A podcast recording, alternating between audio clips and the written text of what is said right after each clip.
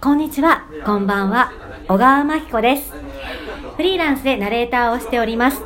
この番組は、小川真紀子はなぜ新日本プロレスにハマったのかプロレスの何が面白くて何が楽しいのかっていうのを語っていく番組なのですが、今回は、番外編。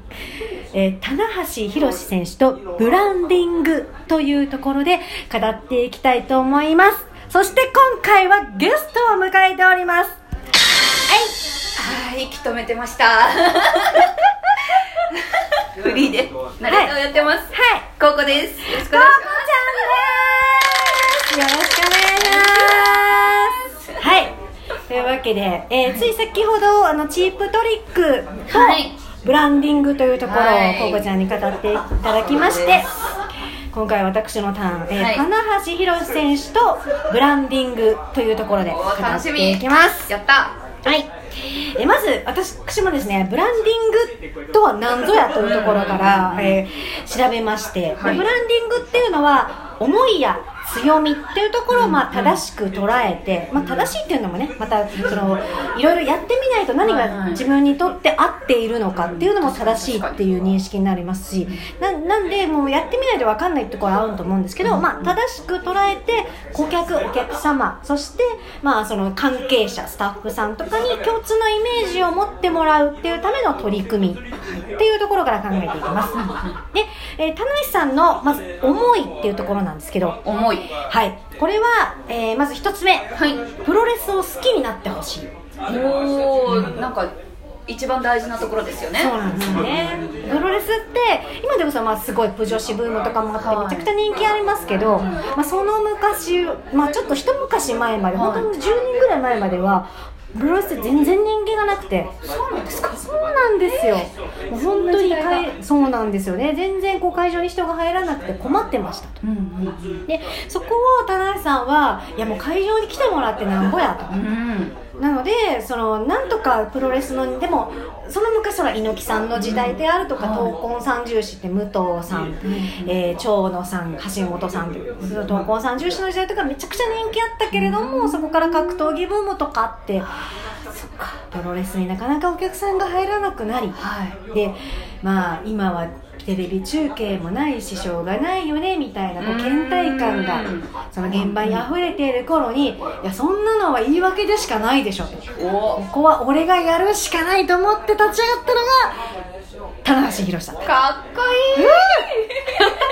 まずはそのじゃあ棚橋が何をやったかってまずお客さんを集めようっていうことで、プロレスを好きになってほしいというがためのブランディングですね、うんはい。でまあ、もちろんそのプロレスってでも割とこうなんか痛いそうとか血が出るとか怖そうっていうまあ割と悪いイメージの方が先行していたのでそれよりもじゃあどうしたら好きになってもらうかって棚橋宏を好きになってもらおうっていうだから棚橋宏を好きになってもらうそして知ってほしいっていうところが棚橋さん。の思い。はい。で3つ目はもう田中さん。の個人のなんていうか人柄なんですけどはい。人を楽しませたいっていうのが。根底に終わりになって、まあ、プロレスラーって、まあ、大体そうなの。もう体使ってあんなに体を酷使して悪役ヒールレスラーも含めて何がしたいかって人を楽しませたいんですよねンターテイナーですエンね。ターテイナー。究極の私はプロレスってエンターテイナーだと思っててあんなに体を痛めて辛い思いまでして何がしたいのかって特にヒールレスラーなんて人に憎まれてまで何がしたいかって観客に楽しんでほしいってい。うか観客に憎まれることもエンターテインメントなんですよね。すごい。そんなことするなよって怒る怒らせることでさえはい。エンターテインメント。で喜怒哀楽全部プロレスって詰まってて。はい。なんでもう全全員が多分プロレスラーってそこの根底って持っててうんその中でとっても陽の部分楽しませたい喜ばせたい笑顔にしたいっていうのを担っているのが棚橋宏選手で。すごい。そうですよ。でそこのところ人を楽しませたいっていうのが田中さんの思い。はい。はい、強みって、まあそういう明るいところ陽の部分を担っているところ、はい。これも人柄であの、まあ、性格もすごい明るいし、とてもなんかこうオープンだし、はい。人と積極的に関わろうとしてこうイベントでもとてもこうなんか自自分からこうファンに興味を持ってもらう「あー。お仕事どう?」とかえ言ってくれいたりとか。女子女子じゃなくてもなんかサイン会とかではハグもしてくれたりとか、キュンですね。でも大胸筋がねってこの話は この話はいますからこの話は長くなっちゃいますから。あでも大胸筋っていうのもあ二つ目の田中さんの強みとして美しい筋肉っていうのがあってあーはいはい。はいその筋肉を筋肉というか美しい体でいるっていうチケットの半分はあのなんていうかチケット代の半分はその筋肉体を見せることにあるっていう先輩がおっしゃったはい。ことを守ってずーっとデビュー当時からはい。ずーっと美しい筋肉を保っていらっしゃって。はい。そのためにはあのお食事を節制したりとか1年に365日分の300日トレーニングをなさったりとか企業努力です企ね業努力です。よたゆまない努力をなさってあの体を維持して努力の証ですから筋肉ははっていうところ美しい筋肉、うんで3つ目ダイアンさんの強み。いはい。継続することです。ねほう継続しよはい、もう何と批判されようが、うん。ブーイング田中さんって本当昔はすっごいブーイングを受けていた方なんでもうやっぱり雑言を受けようが、こう田中さんが出てきた時にチッて舌打ちされるような時代も経てそうなんですよ。話かよって言ってブーイングされるでも自分の思いをずっと継続しているっていうのこの継続する力、もう継続は力なりって田中さんを見てると本当に思うんですよ、この継続する力っていうこのはい。あの強みを生かしてはい。ずっとブランディングを続けていて。で特にその田中さんのブランディングの中で一番私がすごいなって思っているのは田中さんって言葉にすごく力があって言葉。はい。まあ、あのご自分が、えっとプロ野球の選手を高校時代にプロ野球の選手になりたいと思って諦めてなりたいと思った職業が、はい。そのメディア側に立って野球とかそのスポーツを伝える側になりたい記者になりたいっていうふうに思いになったっていうこともあってとても言葉にこだわりをお持ちで。で、えー、と田無さんって自分み自分発信で3つ、あのーまあ、主なワードとして3つ、えー、と自分で発信をしていて、つ。はい、1つ目が100年に1人の逸材。おなんかどっかで聞いたことある。え違うよ。これねさあのあそうそう。あのもともとは「仮面ライダーキバ」の「紅音や」っていう、ねあの人が言った「俺は1000年に1人の逸材だ」っていうへえはい言ったのをそこから、あのーなんだインスパイアされて、田辺さんが2009年1月4日の武藤さんと戦う時に、記者会見でおっしゃった100年に1人の逸材。おー。で自分から言い出した。すごい。言えないですよ言えないですよね そうそこのあの面の顔の厚さもすごいと思うんですけど。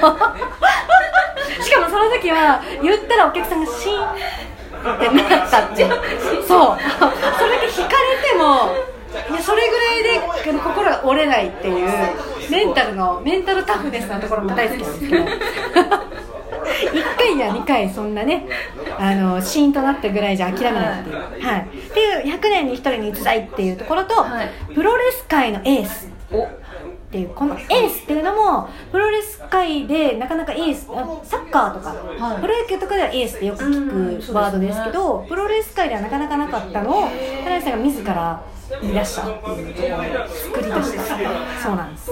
これもやっぱり2009年1月4日の武藤さんに勝った後に中村さんを呼び込んであのエースは一人でいいんだよって言って言い出して、エース対決になった棚橋中村戦で棚橋が勝ったからもう棚橋がエースになるへ今じゃあ入場曲で「GO エース!」すごい。言ってますから曲まで。そう曲までここでも自分発信で言っていると。はい。そうなんです。で3つ目はい。が疲れない落ち込まない諦めない。すごい。標語？標語みたいな。そう。そうなんですよね。なんか標語みたいですよね。